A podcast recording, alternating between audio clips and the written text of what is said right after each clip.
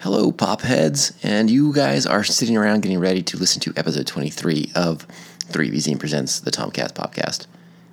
And uh, as we were editing this episode, uh, that's when the news broke about Peter Mayhew's passing. So I just wanted to uh, come on and uh, just mention that news before uh, before the episode started because we don't mention it, and obviously it's a big deal. Uh, I think we all, at least everyone listening to the show, realizes that Chewbacca is the the furry friend that we all wish we had when we were growing up, and um, Peter Mayhew is the actor who brought that wonderful character to life, and uh, he will be sadly missed. Um, the role of Chewbacca had, uh, passed on to another actor in in the last couple of films in the Star Wars franchise, but uh, Peter Mayhew will always be the first and always be the best Chewbacca that we will ever ever have. And so I just wanted to mention a little shout out to Peter Mayhew and uh, share in the in the sadness of his passing with everybody else in the world. Two bits of housekeeping information that I wanted to pass on as well. Uh, you may start noticing that some of the older episodes are going to be disappearing from availability. Uh, hopefully, that's only a temporary situation. We're gonna we're gonna figure that out and get it worked on. Uh, if there's any episodes that you guys want that do disappear, just send me a message. I will have the hard copies. I can email them to anybody who wants them. And uh, the final bit of information, just on a personal note, uh, in case anybody is interested, uh, yes, it is true. My my my dear beloved Washington Capitals uh, were ousted from the Stanley Cup playoffs this season before they got a, a good chance to defend their their title. But you know these things happen. Uh, but on this podcast, it will always be June seventh, two thousand eighteen. And uh, the Washington Capitals will always be the Stanley Cup champions here. So the, the Ovechkin shout at the end of the episodes are not going away. And uh, with that said, episode 23 is on the way now. It's Cody and I sitting down. We have a, a, whirlwind of a conversation about Avengers Endgame and do a little bit of Game of Thrones. It is a uh, fast episode. This is basically a part one for an Avengers review because uh, there's so much to get into and we didn't have time to cover all of it. We barely scratched the surface. But there's some good stuff in there and we hope you guys listen to it and love it. Enjoy. Happy, happy, joy, joy, happy, happy, joy, joy.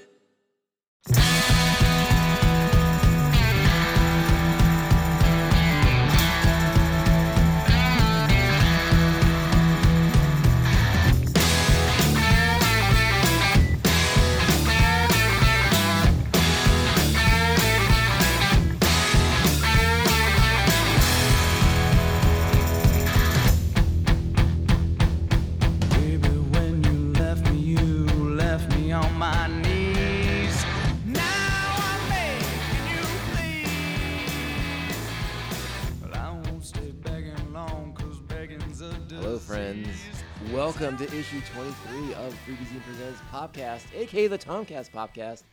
It's issue 23. We're dedicating this to our favorite 23, Fernando Tatis Jr. today. No. I am joined by a special guest Cody, the godfather of San Diego podcasting. hello, hello. What's going on, buddy? I'm hanging in there. We're gonna we're gonna skip the preamble today. Cody and I are doing double duty. We got we got Yeah. beer night after this, so That's right. I'll I'll I'll get the other stuff in there later for you guys. Yeah, I'm reeling from this week. So Yeah, it's been a busy day for all of us. You were at work, I was at work. It's been a long day already, but we're gonna we're gonna do this. We have things to talk about, and so I'm gonna start with the main question of the day. Cody, have you seen any good movies lately? I did see a good movie recently, actually. Last Thursday, bought some tickets, or bought a ticket and went alone, which I'm assuming you probably did as well. I And, actually uh, I bought tickets separately, but ended up with a group of friends. Oh, nice. so okay, that worked well, out that nicely. out. But yeah, so I, I was at a movie on Thursday. It's a small little indie film. I don't know if anyone's really heard of it. Up and coming production. Yeah, it's a little production called Avengers Endgame. I was there Thursday night, opening night. Oh my gosh. Couldn't wait. Oh, couldn't wait. No, no, no. This was, I mean, this is like the movie event of the year, right? I think so. You, you mean you had to see this? Like, I mean, they launched an ad campaign to discourage people from talking about the movie after the movie. They're like, no, no, no.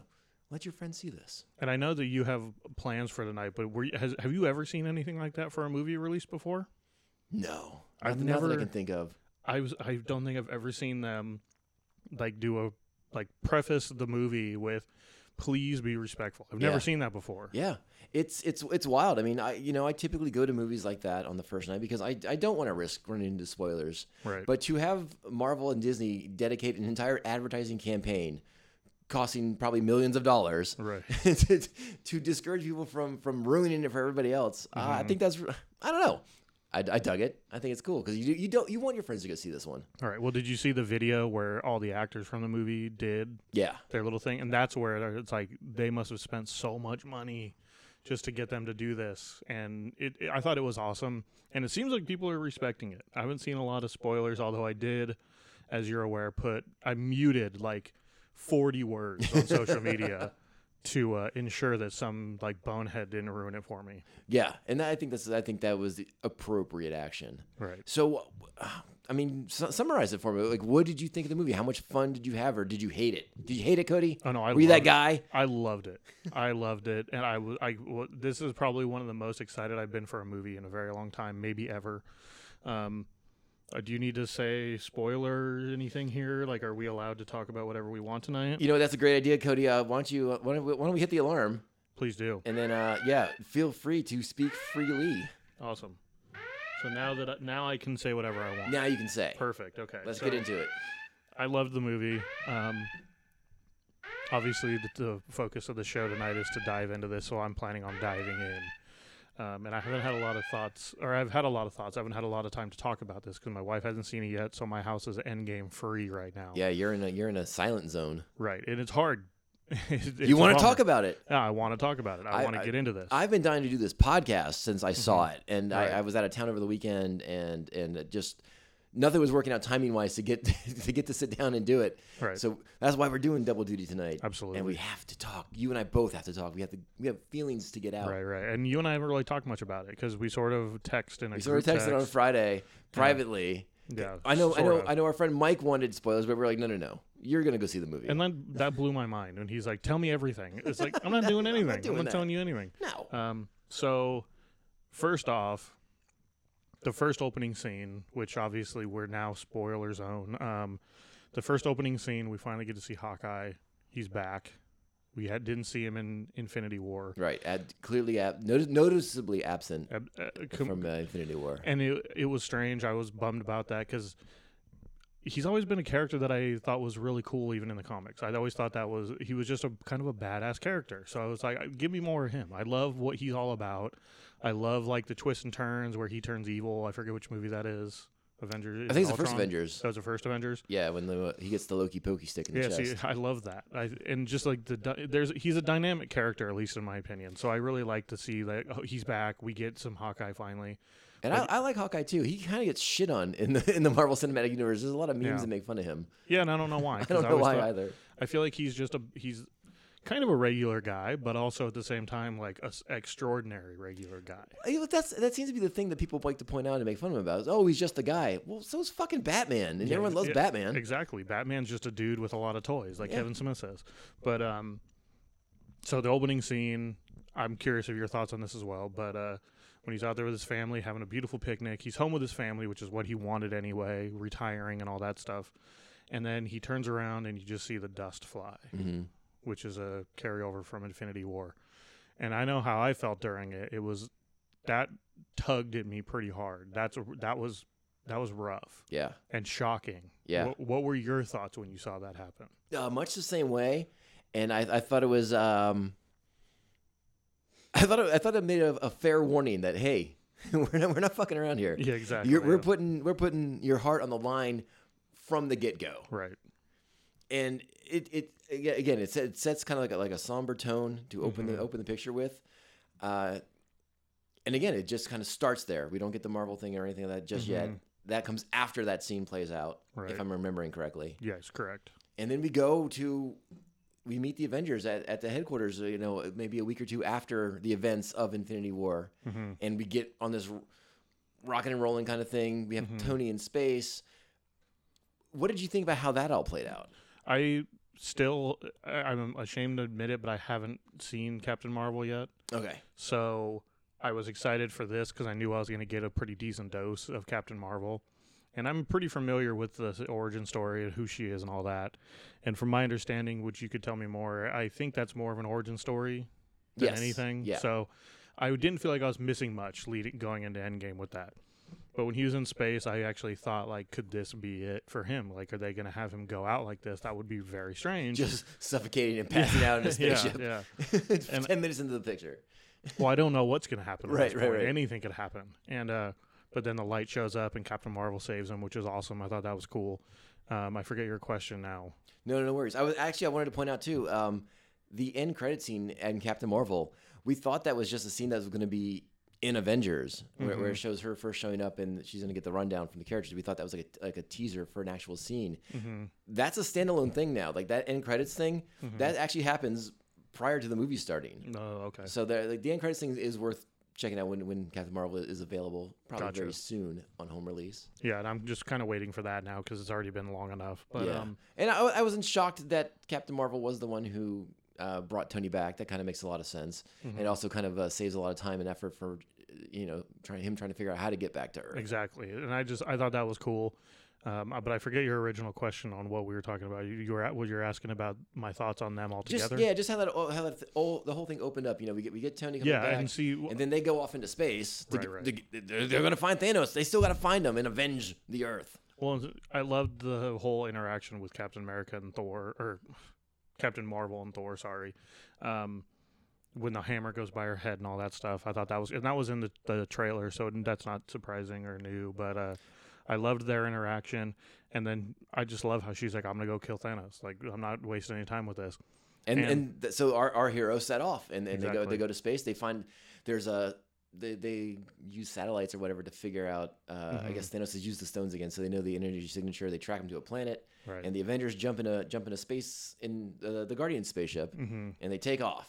Yeah, And they're they're gonna go get Thanos, and uh, yeah, they they go and get Thanos. All right. absolutely. And I, I was mean, I didn't know where this movie was headed. I had obviously thoughts and you know assumptions on it, but the way that scene played out, I was just in complete and utter shock. To Yeah. be honest with you. Yeah, Thanos uh, reeling from from uh, from an axe to the chest, Mm-hmm. and then uh, from his action with the stones, which we find out he had, he says that he used the stones to destroy the stones, and it basically almost kills him. Right. So he's severely weakened.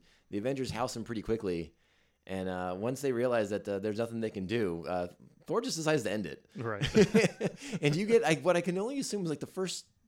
I'd have to double check. There might be some in, in, uh, in some of the other other Thor movies, but I think it's the first real beheading we've seen in a Marvel film. yeah, I think so. Well, and there's a lot of stuff that were kind of first in this as for a Marvel film because there's a lot of cursing in this actually too. Not a lot of f words or No, anything no, like nothing, that. nothing over the top or anything. But for a Disney uh, licensed movie, there was a lot more cursing than I expected. But when you're facing the end of the world, boy, how else are you going to speak? Yeah. What are you going to do? So after that scene plays out, when when when when uh, Thor chops off Thanos' head, Mm-hmm. that's when you know the Avengers logo fills the screen. Right. And then the next thing that comes up is the part that like blew me away. I had no idea this was going to happen. Mm-hmm. Maybe this was out there on the internet, and I just was choosing not to acknowledge it. Mm-hmm. Five years later, Right. Five years later, Yeah. The whole, like, for the minute the movie starts up until you hit five years later, I was just in shock. Like, this is not going how I expected at all. at all. I had no clue this is the route they were going to take. and that that somber tone that we started with with with Hawkeye seeing his family disappear, and then the Avengers realizing when they find Thanos that they have still failed. They they can't undo what's been done yet. right. And then it goes, they're failures for five years, and they're just they're just in this world reeling Yeah. from from not being able to to, to save everybody. And you know it, it shows them trying to cope, but they're doing miserably at it. Mm, Natasha's having the roughest time. Yeah. She makes a nice peanut butter jelly sandwich though, Right. on white bread, no less. That was weird. Yeah. Uh, but yeah, I- I mean, you. This movie puts the characters into such interesting places because they just don't know what to do anymore. right. You know, They're lost. yeah. You know, the Thanos promised this this uh, new golden age once everyone got over things and they've just moved on with their lives. And we- and you know, we see that the not only the Avengers but humans in general just are not moving on. Well, Everyone's devastated by Yeah. this. People, human beings have a hard time coping with stuff like that. Loss. Change is hard, and Mm-hmm. dramatic change like that is extremely hard. Absolutely. I mean, society is more or less shutting down, is what it seems like. It doesn't seem like there's a lot of people uh, doing a whole heck of a lot out there. hmm totally. You know, like you, you, you, they do those great shots that we saw in some of the some of the earlier ads. You know, like City Park in New York, just empty and decimated, and and you know, just boats Right, right. massing because there's no one on boats anymore. Absolutely. It's it's it's it shows a world um, unlike anything we've seen in a Marvel film. You know, and it just shows our characters, all the heroes at at very low points. For sure. And then how do they get out of that low point? A rat. Yeah. it, what's got to be one of the one of the in, most interesting ways to uh, to restore hope to the Marvel universe? A rat steps on a button that shoots Scott Lang out of the quantum realm right. because he's been stuck in that van since everything happened with Thanos. Right, right. And uh, Scott has the he has the the beginnings of a plan mm-hmm. because what he's determined is that he's, when he's in the quantum he was in that quantum realm for five years, Right. but for him it was five hours, mm-hmm. and it starts getting everyone thinking. It's like, oh my gosh, oh my gosh, time travel, time travel. Yeah. Which I had heard rumored. I don't know if you had heard much rumors about that. I hadn't. I stayed away from anything except for the trailer. Okay. I didn't read anything. And then luckily you warned me about the the leak that had happened. Mm-hmm. And that's when I just started muting everything, staying away from anything Marvel related. Yeah, uh, about a week or so before the film came out, if anyone missed it, uh, there there was a leaked version of, or I don't know if it's a full film, but at least of key scenes had been Right. leaked onto the internet, and that's kind of when I shut down the, my, my web browsing. Right, right. It's like I don't want to inadvertently Yeah. Come across something or see some jackass on Twitter sh- posting a scene or sharing something. Yeah, I stayed away from anything Yeah. Marvel related for two weeks or something like Yeah. that. I was not gonna risk this. Yeah, Roger and I had speculated about about the time travel possibility because there's kind of clues in the last Ant Man movie about that. Mm-hmm. So that was our, our speculation. But what they end up doing, um, and I'll just cut right to it. What, what they end up doing is super fucking fun because they get to. Well, were you a little torn? Because sometimes time travel can be corny, tacky. Well, let, me, let me ask you about that. So they go way out of their way to to say that uh, the Back to the Future time travel does not apply Mm-hmm. to this movie, Right. and so I understand Back to the Future time travel. It makes sense to me. Yeah, I- The- me too. I have. I'm not smart. I'll just say that now. I'm not into quantum mechanics or temporal mechanics or any of that Right, that right. stuff that's just way above my pay grade. Yeah, uh, me too. So the the time travel in this movie is a little unique. If- I felt like it was a little loose for time traveling, but then again, I'm not a, I'm not scholarly in You that time traveling. And, yeah, I'm not. I can't s- confirm nor deny whether they're legit. So, I mean, it it's the kind of time travel that you see a lot in comic books. So that's Mm-hmm. why I kind of was like, all right, uh, whatever, we'll just roll with this. I've seen this in comics. It's it's fine. yeah, And I have to say, of all the Marvel films so far, this might be a weird statement to make, but it's probably the most comic booky of all the Mm. comic book movies we've seen from Marvel so far. even the Hulk movie with the paneling on the whole movie. Even yeah, mostly because like the time travel elements are so out of a comic book. Right. Okay. Um, but so we, we, we I feel weird just kind of like leading you leading people through the entire movie. Um, but yeah, that's the crux of the film. We, you know, Right. Tony and Ant Man and everybody they, they get together, they figure out time travel, and they just they, they, they make a plan. They can't go back. I guess the the one rule that I, I took from the film is that you can't go back and change your own history. Right.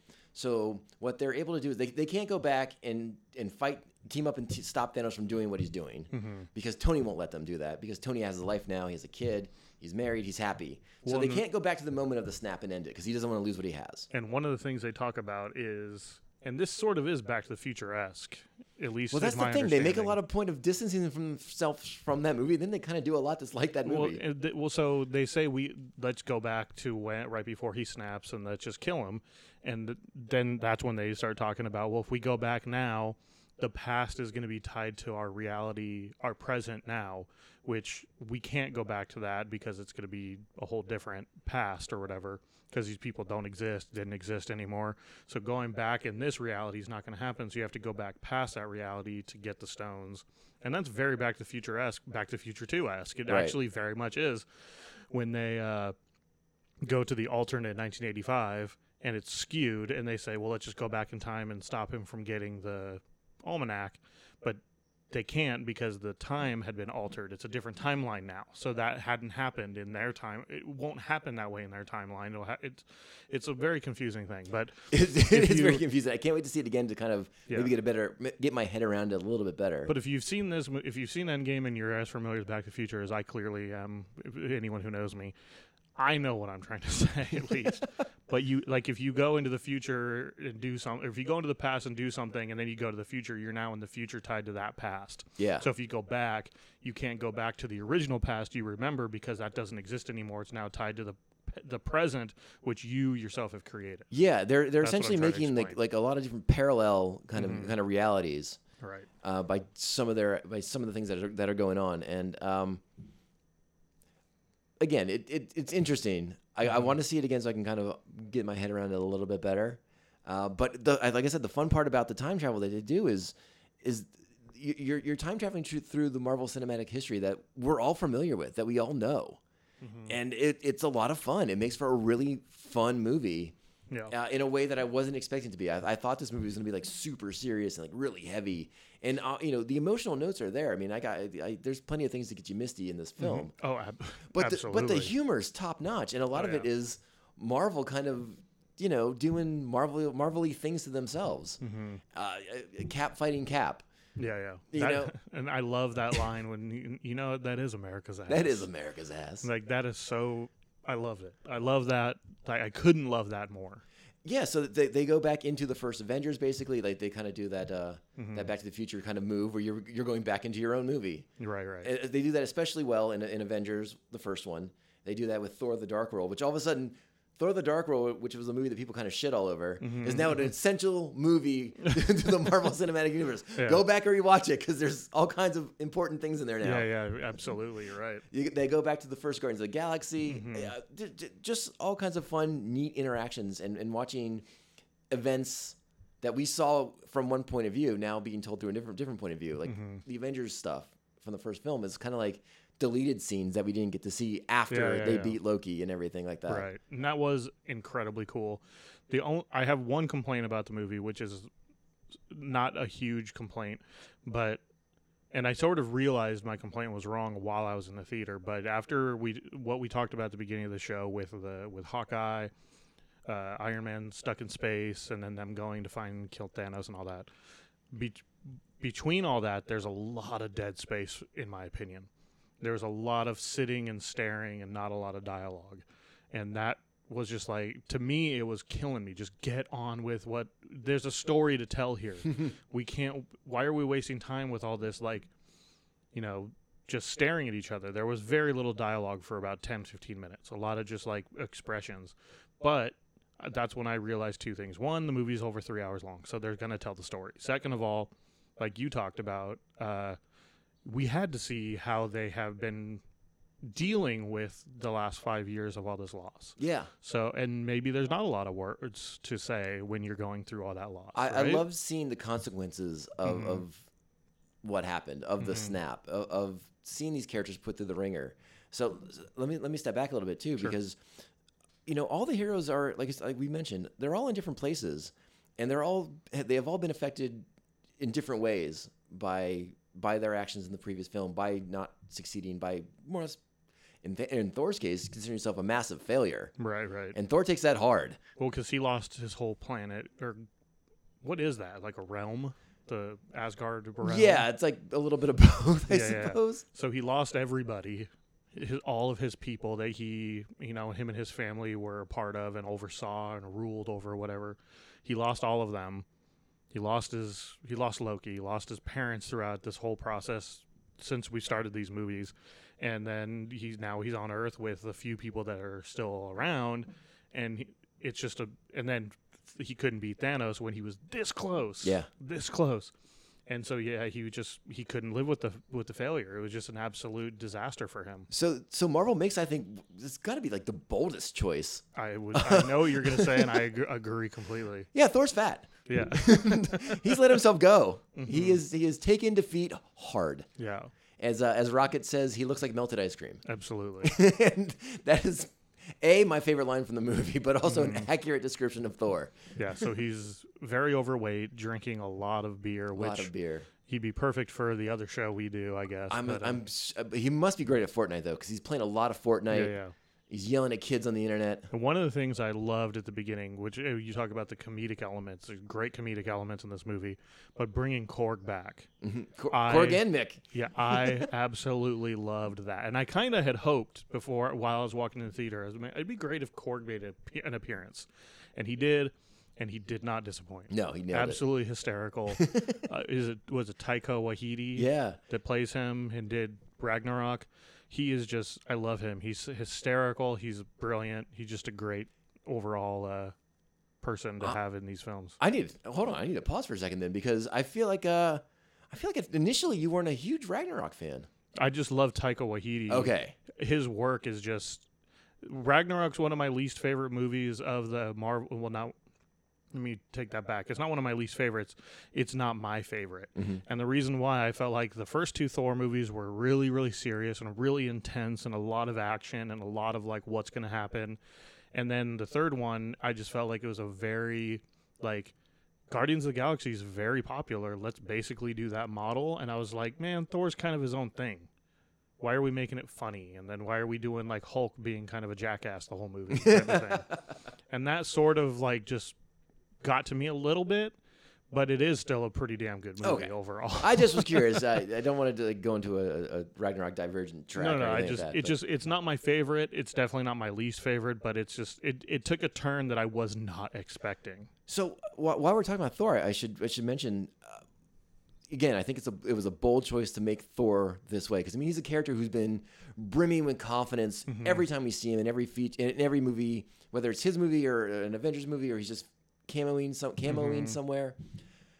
To see Thor shaken Mm-hmm. like he is, and to see Chris Hemsworth play it so well, Yeah. I mean, he does little things like in the background of scenes that that blew my mind. Like he would just he, he would just kind of like he had like, these uh like fingerless gloves, you know, Mm-hmm. and he would just stand there and fidget with them because he was just so unsure of himself. Like he, was, Right. Mm-hmm. he was a Thor that we had never seen before, and I, I thought that performance was really really good. And Mm-hmm. I I think Hemsworth has a lot more range than than, than he's. He's been getting more credit lately, I agree. but when yeah. he first got cast, he was like you know just the big studly action guy. For sure, yeah. But he's funny as hell. And now I know he can do these kind of things too. Like Mm-hmm. he can make Thor this, this even more well-rounded, more three-dimensional character. Yeah, it's a very dynamic character now because Yeah. he can be badass, he can be serious, but he can also add a lot of comedy to it and a lot of just very deep dimension Mm-hmm. to that character, and it is turning out to be great. And I hope that uh, I hope we see more of Thor in the future. In maybe Guardians three, maybe he's in there somehow. Possibly, possibly. I don't know, but that would be badass if so. Uh, yeah, and and uh, before I before I leave my, my man crush on Chris Hemsworth behind, I, uh, I do want to mention that uh, if if if people haven't seen it yet or if they're gonna go see it again, kind of pay attention to like those subtle little things he does when he's not necessarily like center of the shot. And uh, I I again just I thought he was masterful, and his his wardrobe was straight out of Big uh, Big Lebowski. Yeah. So the Big Thor Lebowski. They even make a reference to that, or Iron Man makes a reference to that at one point. Yeah, it's and it, it it's a great, great uh, play by Hemsworth in that movie. It really is phenomenal. Yeah, and and again, I love his performance in this. But uh, this movie, I think to to me, and maybe I'm wrong. Don't, don't get me wrong here, because Iron Man's a big part of this fucking movie. Don't let me dispute that. But this is kind of Cap's movie. Yeah, You know, the argument could be made that that Cap had some nice scenes in Infinity War. But of the three, you know, pillars of the Avengers, he kind of got the short shift in, the, in Infinity War. Yeah. This movie, he has a lot of awesome stuff going Mm-hmm. on.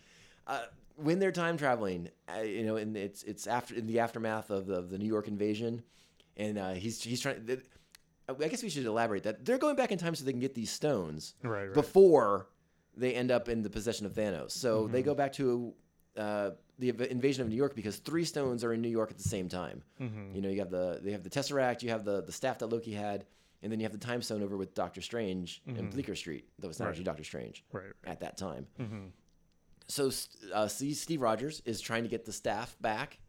He has to get on an elevator with people that he knows are Hydra agents. right, right. so he gets in the elevator, and it looks just like the scene from Winter Soldier. yes, and that's exactly what I thought. I was like, oh my god, this is the exact thing. We're all thinking the same thing that, oh, here comes the beat down in the elevator. Yep.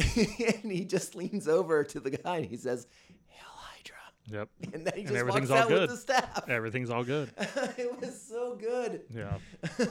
so many great moments like that across this movie. Mm-hmm. Um, you know, I don't like I said, I don't want to go beat for beat because we, we could be here talking about every scene in this movie for hours and hours on end. Um, let me ask you, what was the, what was like the, the moment for you? What that's what sent the chills down your spine? Um, well, there was a lot of tear jerk moments. Yeah, But yeah, the- definitely. The first moment that really just got me like wanting to jump out of my seat, which I I I'm gonna assume it's probably similar to you, is uh well no not the first moment, but I think this is the biggest moment because it's sort of towards the end. But when Thor, Fat Thor, is kind of getting his ass beat by Thanos, and out of nowhere, Thor's hammer comes flying at uh, Thanos and knocks him down, and it's not Thor who threw it. It's Captain America that picked up the, th- the hammer and threw it. When that that shot is great. They do like a tracking shot with the hammer. Mm-hmm. It hits Thanos. He staggers back, and then we see the hammer start to go back to where Yeah. Mm-hmm. whoever to the the wielder of the hammer. And you know, I think they want us to think it's it's Thor maybe, Right. but it's not. Mm-hmm. it is Cap. Yeah, yeah. Cap catches the hammer. He's got the shield. Got the look in his eye, and the shit hits Mm-hmm. the fan Yes. this I, I, I think I mentioned it to you. I am not a, a, a yeller or screamer in a movie theater. That's Mm-hmm. not my thing. Yeah. I was yelling and screaming at this scene in particular. I lost my mind. Yes. That was It was incredible. And then watching Cap just wield the hammer, like Mm-hmm. making Thor look like a chump with it.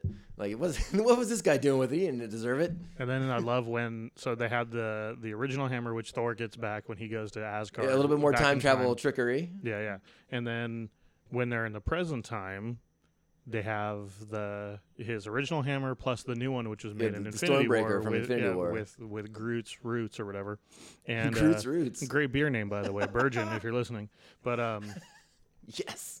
but uh, so Thor makes him keep the original one because he wants the the big. Yeah, there's a great moment one. where they they've both thrown the hammers and they come back to the other character. So Right, Thor right. Mm-hmm. Thor catches you know Mjol- Mjolnir and, and Cap catches uh, Stormbreaker and they look at each other and like yeah, no, goes- no, I want that one back. Yeah, Thor goes, "You keep the small one." Yeah, no, I agree with you. That was that was my favorite thing in there uh, as far as like, excitement raging. And then the, the next, almost, I guess I have to put it on the same level really because it's the thing I've been waiting for since the Mm-hmm. Oh, right, first yeah. Avengers came out, and and and that was. Let, let's let's set the stage here properly. right.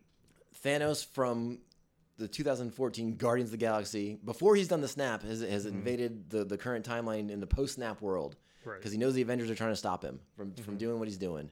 And that's all because n- they catch modern day Nebula, who can who Right. her hard drive or whatever it is. I don't know the exact word for it. Yeah, her, her neural network like syncs yeah, up yeah. to herself. like the the bad Nebula with the now changed good Nebula, they're like fighting with each other for their memory, and they catch the modern day more uh, hero esque or heroine Nebula, I guess you could say. And they, I don't know what you call it. You might know the name for it, but her little her eye that does the projecting. They can see the future from her from her memory. Yeah, bank. they're able to process all of her Yeah, memories so and see everything that's so happened. Thanos and evil Gamora, which we haven't discussed yet, uh, they can see what happens in the future, and they're like, "Oh hell no, we're not letting these guys stop us." Yeah. because we did succeed. Now we really need to make sure we're on the right path to make sure we get there and not let these guys stop us. No, and, and, and you know, so so that plan works. Nebu- the bad Nebula brings Thanos into the movie, Mm-hmm. into the, into the timeline where the Avengers are trying to restore everybody. And what happens is Thanos is now officially angry, Right. which we hadn't really seen before. You know, he always mm-hmm. kind of was like cool and methodical. He had a purpose, he had a plan, mm-hmm. and now that he sees these these these insects to him, mm-hmm. trying to undo what he's already done, it really pisses him off. Yeah. So he he brings the hammer down. He's leveled Avengers the base there. Uh, I forget the name, the actual name of it, but it's not Avengers Mansion, but you know what I mean. The big fortress they have up Yeah. there. He's leveled that already. Which was a badass scene. Badass scene. badass when he does that. Yeah, and that that's that what leads to the scene with with the hammer and everything like that. Um, but then, so let's tie it into the into the cap with the hammer. I mean, it's working out great. It's going really well. But then Thor or Thanos does get the upper hand, and starts you know putting the beat down on Cap and breaking Yeah. the shield and everything like that. And there's a little little respite as Thanos' armies like, descending down Right. onto the battlefield. And if you think the army from Infinity War and Wakanda was big, It's nothing. nothing compared to what they have, what he brings to Earth you know, for uh, during Endgame. Yeah, and because this is an earlier version of Thanos, he has all of his Everybody, minions. yeah. They're all still alive. Yeah, And it it it doesn't look great for the No. heroes. because it's like three versus billions. Yeah, Thor's down, Mm-hmm. uh, uh, Iron Man's down. The the other Avengers in the current time, like Hulk and Ant Man and everybody, they're kind of stuck underneath the the collapsed base, Mm-hmm. and uh, Steve knows it's it's not looking good. Mm-hmm. Tightens up that shield, Yep. grits his teeth, takes a couple steps toward Thanos after Thanos is laying down some smack on him, and then you just get the you get the the, the statically crackly, Mm-hmm. and you hear Falcon say on your left, Yep. which is a throwback to Winter Soldier again, Mm-hmm.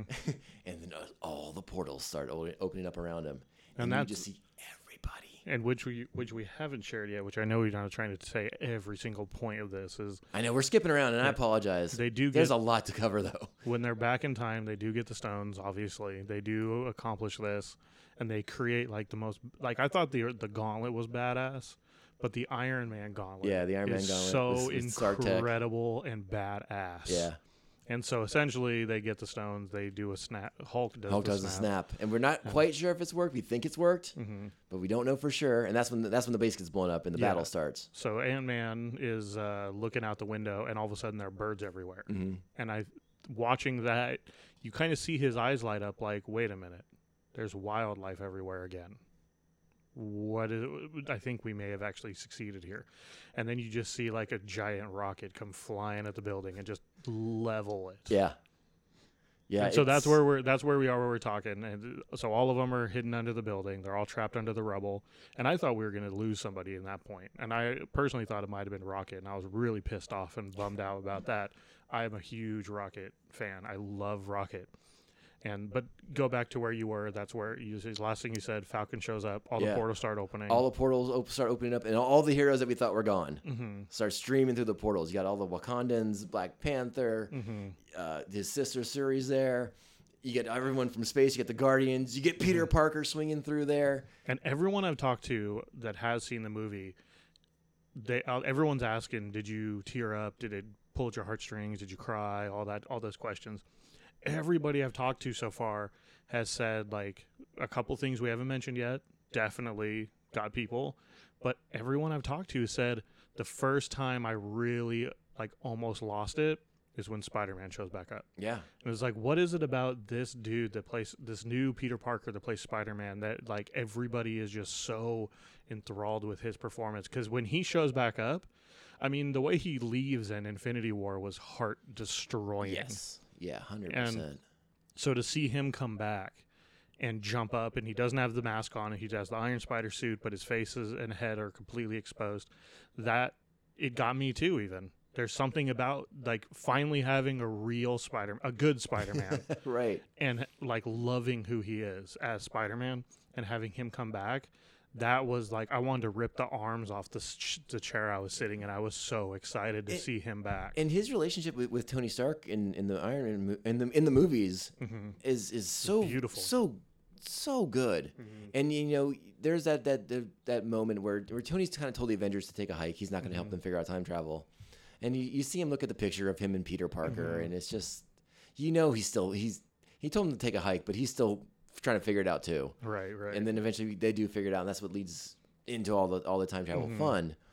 But yeah, when those when those portals open up and, and, and Cap says, you know, he lets out the the the, the battle cry of the Avengers since mm-hmm. 1963. You know, Avengers assemble. Mm-hmm. I just was like, okay, I can. I, well, I don't, I don't want to die now, but I probably could and be okay with it. and the way he does it was so badass So because good. you never we both knew that was coming. I know you were dying to see that. Yeah. Because we talked about it beforehand.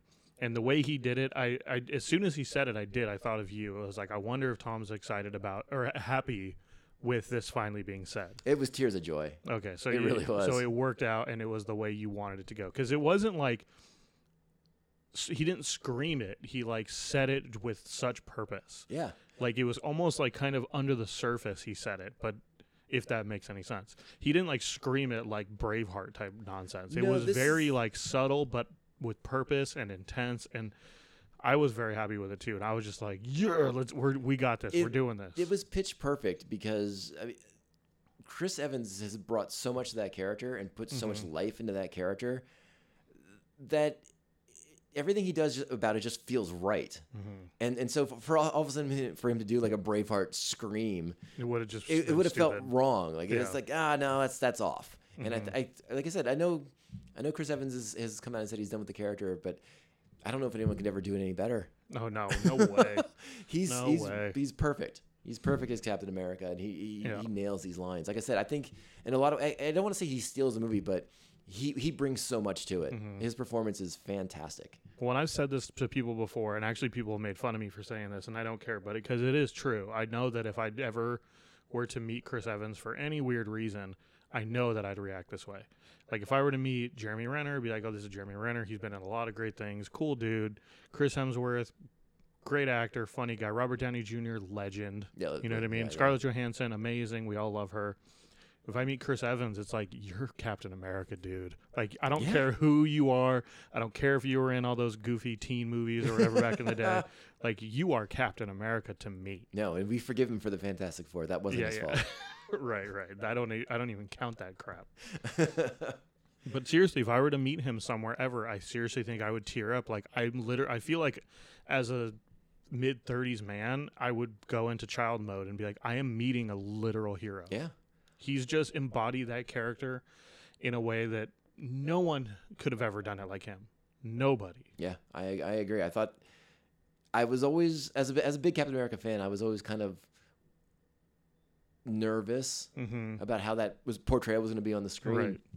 But he's so good from the first moment he's on in First Avenger that I'm just like, ah, this guy's got this. Mm-hmm. Oh, he's yeah. so dialed in. He doesn't oversell anything. He doesn't undersell anything. It's just Mm-hmm. every I don't know. He just hits every, every note just the right way. It should be done. I mean, like, you're like, yeah, that's Captain America. Every time he's been on screen as Captain America has been perfect. There's never been anything like he should have done it this way. He could have acted it this way. He could have said it this way. No, it's spot on, perfect, 100% across the board. mm-hmm. Absolute legend Yeah. for the for these roles. Yeah, and and uh, you know, again, we'll talk. I guess we'll have to spoil the ending here, but uh, you know, Well, real quick before you spoil the ending. So I didn't notice this, and I'm curious if you noticed this. Someone told me about this today who saw the movie, and then once they saw the movie, started reading about it online, which I'm sure you've done. So you may already know this, but I don't know. I've read a lot of stuff since I've seen the movie. Okay, right. so, So did you notice? Because I definitely did not. And so when I, I'm going to be seeing it again, probably tomorrow night. I'm dying to see it again. excellent, excellent. But when they all start coming out of the portal, I was just focused on the main characters reoccurring. But behind them, there's all kinds of stuff going on, action and people coming out of the woodwork and all that. And um, someone was saying that at one point, if you look over someone's shoulder, you see all the Ravagers from Game of, from uh, Guardians come out, and Howard the Duck is part of the Ravager group. I heard this as well, I, but I need to I need to watch Yeah. this and see this better. So apparently, all the Ravagers that were from Guardians, like all of Yondu's crew, Yeah. they all come out to like fight with the Avengers. And apparently, at the bottom, like Howard the Duck's out there with like his fists up or something, like ready to go. I, I like yourself. I need to see it again because I think at that point in the film, I just had tears in my eyes. Mm-hmm. I was, just- too caught up in like, yeah, I was too, I was too caught off guard with everything going on to even be paying attention to anything in the background. Yeah, it's it's oh god, it's so good. And there's like I said, there's so much more we can talk about. I feel Mm-hmm. like I feel like we could do this all day. like Cap, I can do this all day. That's right. and that's another thing that you just reminded me of. Oh, are you gonna talk about when they when the, the cat yeah, fight? they- yeah. So when they're fighting each other and so and Avengers One Cap. Cap. is fighting Endgame Cap, and he's wearing he's got the helmet on, old school. The nowadays Cap is no mask, just ready to roll, and the the Avengers one goes, "I can do this all day." the nowadays one just goes, "Yeah, I know, God." it's so good. the way he says, he's like, yeah, yeah. yeah. I loved that. Th- this movie is the, the, the spectrum of emotions, Mm-hmm. and I, I, I guess nothing pinpoints that even be- better. Is that the is that the climax of the film? Mm-hmm.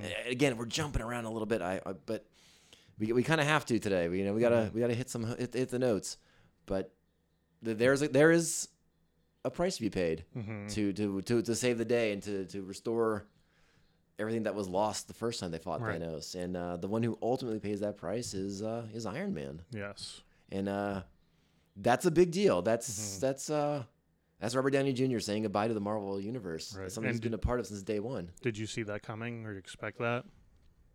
I don't want to say I expected it. I, I thought it was a very strong possibility. Mm-hmm. Um, and I think I think they had to have some. You know, there had to be some deaths on the table, or or Right. else the, the movie was going to kind of lose a little bit of, of its dramatic narrative. Mm-hmm. Uh, but seeing Tony be that guy who takes takes it for for all you know the Mm-hmm. the universe basically. Uh, you know, there's that line from the first Avengers movie. You know, where, where Cap doesn't think he's the guy who'll who'll step on. You know, who'll take a what's I forget the line exactly where he's like. You know, you won't lay down on a wire to help the guy behind you, and you know, mm-hmm. and, and Iron Man has a typical Iron Man witty retort. Mm-hmm. But we see Iron Man is the guy to lay on the wire Right. now for everybody else. Well, so I was talking to someone today about this who saw the movie because I've just been looking like, have you seen it? Have you seen it? You haven't seen it? Then you go away. You have? Okay, let's chat. and so someone I was talking to today was asking me, he's, he asked, there's one part at the very end when all of them come back because Doctor Strange obviously comes back, which is, I didn't think I would care that much about Doctor Strange until that movie came out and uh, Cumberbatch He's good. destroys He's really good. as Doctor Strange. So I'm I'm all in. yeah. But um, he was asking me, or he made a comment about, I just don't understand that one point when Doctor Strange looks at uh, Iron Man and just holds up one finger. I don't get that. I don't understand what that is. And I was like, how do you not get what that meant? Did you you got that right? Isn't it just like hang on a sec? No. So this is so I I was explaining to him, and tell me if I'm wrong, but this is what I got from that. So if we go if we go back to Infinity War when they're on that Thanos' home planet, Oh wait, Iron- is he- is he's referring to the one. This is the one thing So, right uh, here. yeah, okay, so- yeah, yeah, yeah. So Okay. Iron Man almost dies. He gets stabbed by Thanos, and uh, Doctor Strange had just done that thing where he saw like the four million possibilities, and he had told Iron Man, "There's one possibility, one scenario where we win." And so Thanos stabs uh, Iron Man through the suit and almost kills him, and that's when Doctor Strange says, "Like, if you spare his life, I'll give you the Time Stone." And at first, we're like, "What the hell are you doing? Why would you do that?" And then once Endgame hits, and the Iron Man, the the Stark Tech gauntlet is made with the stones on it. Doctor Strange looks at Iron Man and holds up the one finger. This is the one scenario that that we get through this, and it has to be you. Which is why he gave up the time stone to save his life because he knew that's the only way they could reverse this. I like your reading that a lot better than mine. Mine was that he was to- he was signaling Tony to hold on a second and to think. Mm-hmm. You know, like don't act rashly, kind of. But I think I like I like Well, yours you- a lot better. Next time you watch the movie, you'll see Yeah. there's there's a point when they first come back when they're all fighting. All the guys, all the heroes have come back. They're fighting, and uh, Rob Downey, Robert Downey Jr., Tony Stark, obviously, grabs Doctor Strange and a says, "You said there's only one scenario where we win this, Right, right?" And he said, "Yes." And then the glove is on the ground. He looks at Doctor Strange. Doctor Strange holds up one finger, and that's him telling him, "This is the chance. This is the scenario. You have to be the guy." I think you nailed that. I think you nailed that perfectly. and that just puts the whole him taking the bullet and laying down on the line like even stronger. Yeah. it, it makes it so much more intense. Yeah. So it, it's a great scene because uh, you know Thanos thinks he's got the gauntlet on again. Mm-hmm. He's got the new Stark Tech gauntlet on. He's got the stones all ready to go, Mm-hmm. and he goes to make the snap. But before he can do that, Tony's wrestling with him a little bit, and there's a little bit Mm-hmm. of a, you know, blah, blah, little little fucking around going on there. And so Thanos shakes him off, but Mm-hmm. he's still got the gauntlet, so it's all good, right? Snappy, snappy time. Uh, Except there's no stones on there anymore. Yep. And I now, do you think that was like a Stark Tech move, like because Tony Stark Tech was able to take the stones off of there itself, or did he do a little subterfuge? and I think it's got to be. I think it's got to be the first thing you said, where he had something, Something the created where they would like loosen them and come out. Yeah, Because the way they're wrestling, uh, when that happened and all of a sudden they weren't there, I was like, "How did he do that so quick? That Yeah. seems a little strange.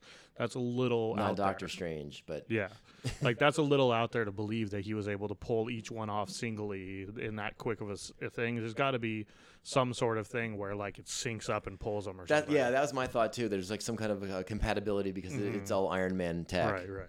Oh yeah. So Iron Man gets it. Mm-hmm. Thanos had, had said right before he's going to snap, he said, he, he, "I am Thanos. I am inevitable." Mm-hmm. And Tony Stark breaks out one more time. I am Iron Man. Snaps Thanos and his army right out of existence. Yep. And it's, you know, Josh Brolin got a lot of well-deserved credit for his portrayal of Thanos in the first movie. He just he deserves a bit of credit for this one too because uh, that that scene where he's been snapped out and he just sits down and puts Yep. everything on the ground and no words. Yep. It's just all in his face.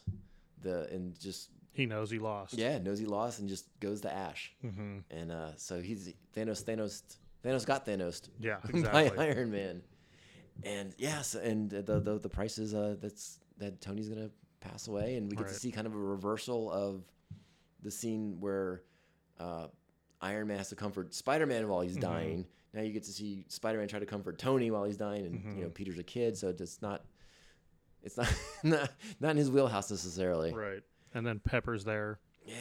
Which So- do you know is that so I read a little bit about it afterwards that that's called like the rescue suit or something. yeah, in, in the comics, Pepper wore an armor called the Rescue Armor. Rescue armor, okay. Yeah. So there's nothing in the future that Pepper becomes like Iron Woman or anything like that.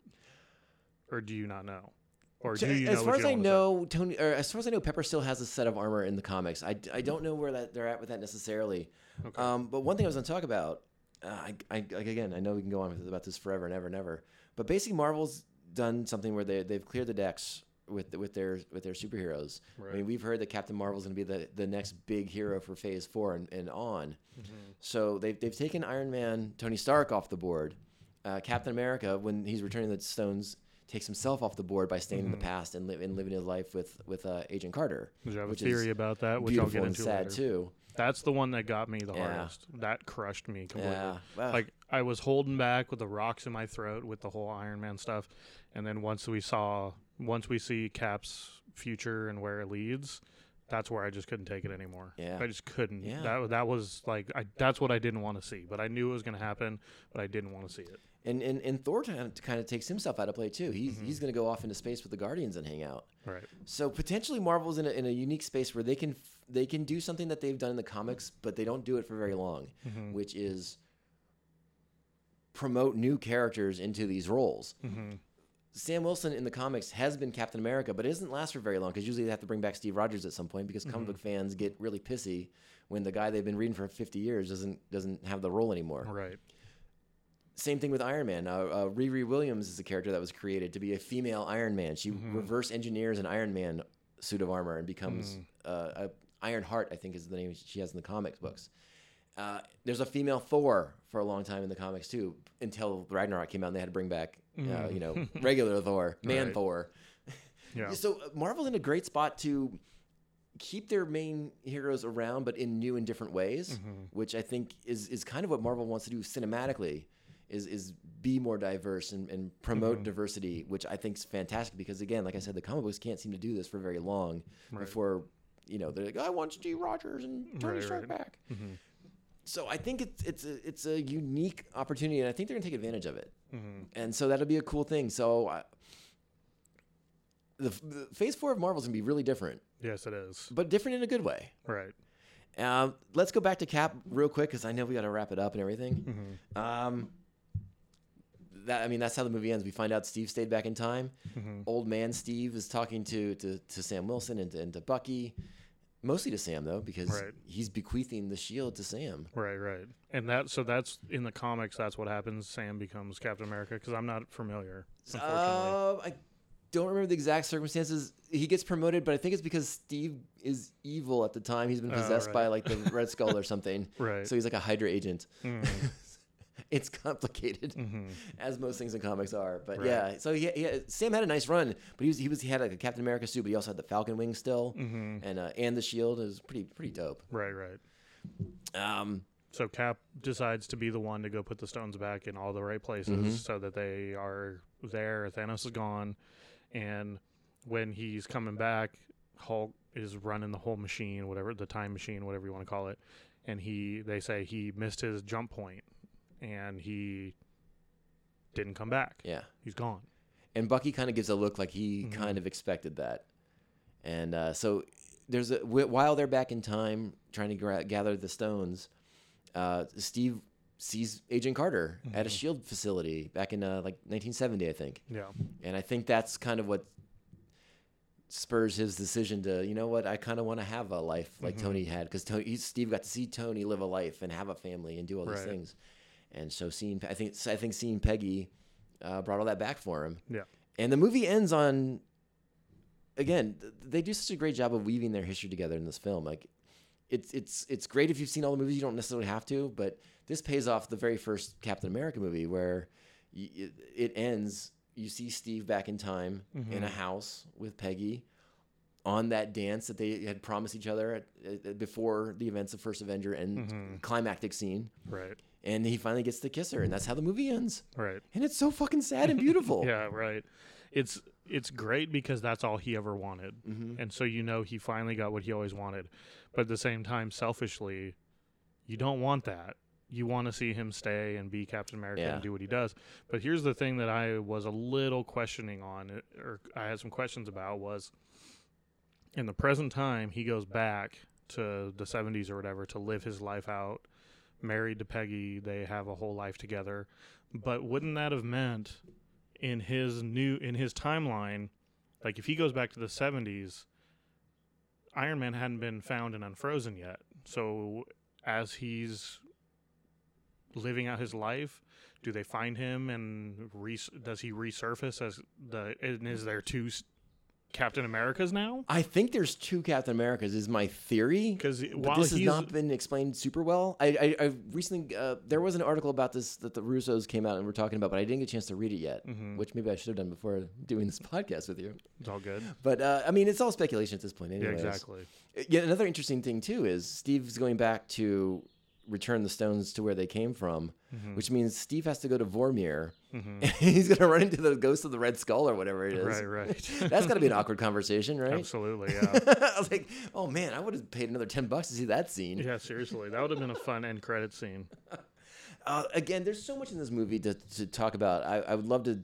sit down and do more of this with you guys. I mean, we, we haven't even talked about Hulk in this movie. which was a weird. At first, I was really weirded out by the Hulk, uh, his whole storyline in this movie. But as it went on, I re- I started to think like this is actually really cool. I really like the way this is playing out. At Wait- first, I was a little like, "What the hell is this?" When I when I so so in the film, Bruce Banner has figured out a, a balance with the Hulk. So he's big like the Hulk, but he's smart like Bruce Banner. And he's not. he wears cardigans and has yeah, and, he's, glasses. and he's not angry. He's no, not. he eats giant off. bowls of eggs Right, at right. diners.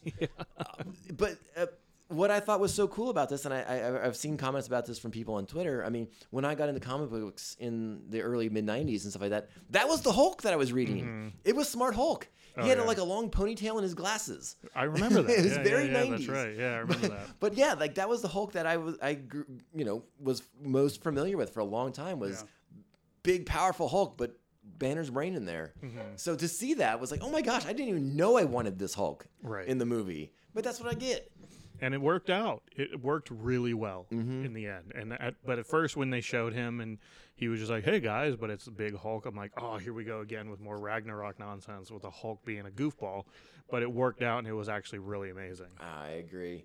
Uh, like I said, so much to get into with this, with this movie. Is there is there anything that uh, you you definitely want to talk about before? Yeah, there's wrap one- it up. What, what am I what am I missing that you want to get out? is one other thing that I want to bring up and kind of get your thoughts on. Okay. Um, the and it has to do with Spider-Man. So, and correct me if I'm wrong, but Spider-Man's whole existence has never been kill. He's never been a killer. He's that's not his motive. He's not down to kill the guys. He's down to trap them and put them away and do right by them, but stop them from their actions, right? And in this movie, it's the first time like he so Nebula's in trouble and he saves her mm-hmm. and there's all these creepy alien things around him, Thanos' army, and he yells initiate instant kill and the Iron Spider comes out and starts stabbing Stabbing and all the killing monster- Yeah. and I was like, "Oh my god, he just Spider-Man just became a killer. He became ruthless." Is that just a is that a this specific war move because it was there's no other way around it or is that possibly do we see a darker like screw you Spider-Man coming in the future? I, I think it's symptomatic of, of the fact that the you know, a lot of these in all the Avengers movies, basically, they they always create like a, a disposable army for them to combat, Mm-hmm. and I think that's just kind of like the rationale with, with these creatures is they're kind of like mindless creatures, so killing them is not that big a deal, Mm-hmm. Right. You know, it's not like he got to go up and to do that and did that to Thanos or anything like that. Right. Right. I maybe I'm oversimplifying or, or giving Spider-Man a pass. I don't know for sure, but I feel like that's kind of been the move because I mean, Mm-hmm. rewatch Infinity War in, in the Wakanda battle scene. I mean, they're just they're dropping bombs on those. all the right. Mm-hmm. all the characters are blowing them up, all those those creatures up quite a Right. bit. And yeah, you're right. He didn't go and like, you know, kill Wilson Fisk or anything like that. you know, like kill an actual human being. Yeah, I mean, maybe he'll do that to Mysterio in the new Spider-Man. We'll Yeah, you find we'll find know. out in a few months. And I don't, I don't think that he, we'll see a darker, edgier Spider-Man moving forward. No, I forward. don't think so. But I was, But we'll see. I was, p- I was a little excited when I saw him to say like, screw all of this, like initiate instant kill, just to start killing stuff, because that's not Spider-Man. That's not Spider-Man. And but then to see Spider-Man do that was just It's pretty was cool. pretty badass. it's pretty You bad. know what I mean? I agree. and uh, you know the insta kill thing, another another nod to the the, the, the first Spider-Man film. You know Mm-hmm. when, when that when that was a nice feature in the suit too. Yeah. Um, oh gosh, I, I know I'm going to end up talking more about this movie. Hopefully, I'll get to talk more about it with Cody down the road because there, there's so much to pull apart. There's so many layers here. It's such a complex and and and just engrossing film. I mean, we could analyze every scene of this picture, and this summer we might. We'll, we'll see how Yeah. it goes. And I mean, we didn't even talk about the Hawkeye and Natasha stuff. There's so which- much. There's which was so heartbreaking much. in its own right. Oh my gosh, we didn't we didn't even talk about when uh er, War Machine and uh, Nebula go back to Morag, the beginning of, of Guardians of the Galaxy, and they get to watch Peter Quill Mm-hmm. Oh, dance around like an idiot because they can't hear him listening to the music. They just see him right. singing to himself and twirling Right. around. and that was another thing I loved. It was like kind of a nod to Indiana Jones when they get into the the uh like the, Oh, in the temple. the temple, and War Machine's like, don't just walk in there. That's You- where all the booby traps are. yeah, there's all, all the booby traps to stop you from this. And I was like, very cool nod to like Indiana Jones style adventure. Yeah, 100%. And I thought that was really badass. I was really stoked on that. That was funny. All right. One more thing I want to get to while I got you, Cody. Mm-hmm. I, we don't have to go for, for too long on this, but I have to get your thoughts. The longest night came on Sunday Oh, night on geez. HBO. Yeah. What What were your thoughts? I didn't I didn't text you about this because I wanted to talk to you in So- person. But how'd you feel? Did you Did you survive? I, I did. I watched it twice in a row because um, I got the six o'clock feed and it was shot so damn dark that I could not see anything with the sun still up. That So Gotcha. I, I waited a little bit, turned all the lights off in the house, shut all the blinds, watched it again, and I could see a little better. Did you have a problem with the vi- visual with the darkness? it was definitely it pissed me off It was bad. definitely dark, and uh, we were. Uh, the wife and I were out of town. We had to watch it on a TV in a motel, Mm-hmm. Right. and the six o'clock feed was low def, which made it even yikes. harder to see. Right, right. So I definitely watched it later that night when the, when the HD version was on, and it was right. it was definitely better in HD because I know I know Janine in particular was like I can't see anything. I had to sit right on the TV with the brightness at like 75, and I still was like, I just can't see what's going on. And when I watched it the second time, there were definitely things that were right in front of you, but I didn't notice. Yeah, But we don't need to talk about the the, the, technical yeah, the- issues. yeah, right. Uh, I loved it. I thought it was brilliant. I I think I even predicted on this show what would happen, and I was right. Not to say that I'm like I know everything, but I think that it was just led up Here, to that I'm gonna, whole I'm gonna hit time. the spoiler alarm one more time, Okay, so you can say what you want to say. okay. So It's been sounded. on when we had the show last time when I was on, we talked about it, and I, s- I said I thought Arya would take out the Night King, and sh- she did, and she did it in the most badass way ever, and we lost some people along the way, and I've talked to some people about it. Some people cared, some people didn't care. I personally thought the Beric loss was was rough. I, that was hard. That was a hard one for me. I like Beric Dondarrion. I think he's a phenomenal character in the show. He's been doing, and this sh- I could talk about this for hours. You know, I love I Game know of Thrones. can. But um, this episode proved a lot of things. One, Bran, he's on the level. Him and Arya were had had it all planned out. Obviously, he knew exactly what was going on. And I, I've seen some people complaining about like the, how the crows attack the Night King when he's on the dragon. It's like you, how do you not realize that that's Bran tr- luring him to, to the weirwood tree? Right. clear as day that that's what he's doing. So that Arya and a couple episodes ago, we saw Bran give Arya the Valyrian steel dagger. We know what he was up to, and uh, this episode also proved that the Lord of Light is real, and everything Melisandre and Beric have been saying for the entire series ha- that everyone's there for a purpose. We you live out your purpose. The Lord of Light will bring you back to life if you haven't fulfilled your purpose, which Beric will live like what, like nine times or ten times or something, Something like that. Something like that. Yeah, I can't remember the exact He number. kept dying. He because he wasn't a very good fighter. He kept dying. You know what I mean? Well, he, he only died had one eye. His his vision's terrible. True, but he got his ass beat a lot. He sure and did. Uh, because in season one, when you first meet Beric and he's part of the Knights Guard, he has his eye. He Yeah. loses his eye because he's a, he's a bad fighter and he yeah, gets his ass Ned beat so sends much. him to, Ned sends him to the Riverlands to quell the rebellions or whatever. Right, and he keeps getting his ass beat all the time, and then Yeah. the Hound kills him, which almost slices. The in almost half. slice him in half. That was a great fucking battle. Yeah, the Hound almost slices him, not even in half, like No, across like, the belt through, line, like, the like clavicle. shoulder to Yeah, hip, yeah. cuts him in half. And uh, he keeps getting brought back, and we now realize that his purpose was to make sure that Arya doesn't die in the hallways of Winterfell, and she can take out the Night King. And the way he died was just so unbelievably badass, where he holds his arms on the wall so the whites can't get by him, and he's just getting stabbed, Getting stabbed all, all over the over. place. Yeah. Pincushion. just so that she can get away because that's his purpose. His purpose with the Lord of Light was to make sure that Arya got where she needed to go to handle the business. And so uh, it's the people that aren't understanding this episode. It's driving me crazy because I feel like the on the sur- it's all on the surface. Everything's right there. It, it's, it's explained perfectly, at least in my opinion. I don't know how you feel about it. Everything in the story is laid out so perfect that if you don't understand it, like you are not paying attention Mm-hmm. if just just pay a little bit of attention, you'll see all of this makes perfect sense. For someone to say I'm confused by this, I'm confused by that, it's all on the surface. There's nothing. There's no innuendo. There's no figure it out for yourself. It's all on the surface. It's told perfectly. I thought it was a great episode. The way the Arya takes him out, where she jumps and drops the The, dagger. the wisp of hair by the Yeah. by the White Walker. Yeah, and drops she drops the dagger, grabs it in the other hand, and hits him in the gut and takes him out. Just so badass all the way around. And uh, the losses were some of the losses were harder than others. Sure. Like I uh. I personally thought the Jorah loss was awful.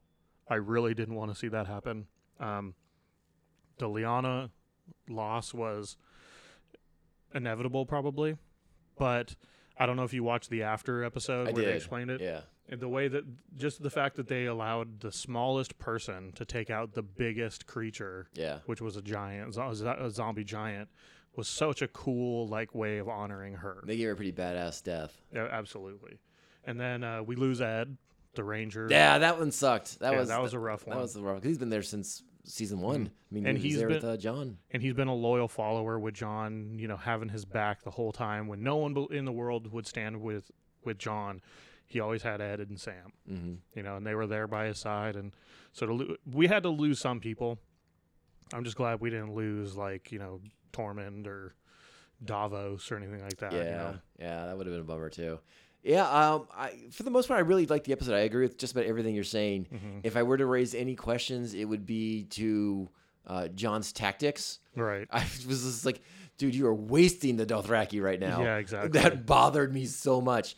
But also, it bothered me also in a, in a bigger picture. And I know the narrative, the, the, the narrative, the story implications for everything. I, I Mm-hmm. get what they're doing. But anytime something happens that benefits Cersei Lannister, I get really upset. Oh, I agree. I agree. And and this played into her hands. absolutely. She got to she, she got her wish. She got to watch Mm-hmm. them all die off, so that their forces are now ravaged, and it's gonna be a much fairer fight than it was gonna be. Mm-hmm. Yeah. Now, one question I did have, maybe you know more about this, maybe you saw it better than I did. Do we lose another dragon in this No. episode? So there, No. there's still two. There's still two. Okay. They le- they made it seem very much that you lost the second dragon. Right. And when at first watch, I'm like, you've got to be kidding me! Like this is this is so stupid that we lost another dragon. But if you rewatch and watch the next week on, there's a quick snippet, and you see two dragons You- flying see- overhead. okay. Yeah. So Okay. they are still there. Ghost was also part of the fight. I saw But- that too. and There's not Yeah. enough love for Ghost in that episode. There's- and that's the thing is they had to tell the story for so many different perspectives because Yeah, they brought a- in every character to now. do. Yeah, and um, but in the and my wife says this about Game of Thrones all the time. It's uh, I love her thought on this. She always says like no body, no death. We didn't see the body of Ghost. Ghost is still around. He's not. He's not gone. Yeah, the uh, the Same with the dragon. We didn't see the dragon body, so he it's not dead. The uh, the scene where with the, with the with the the Night King and Jon, Mm-hmm. you know, doing aerial dragon combat with each other.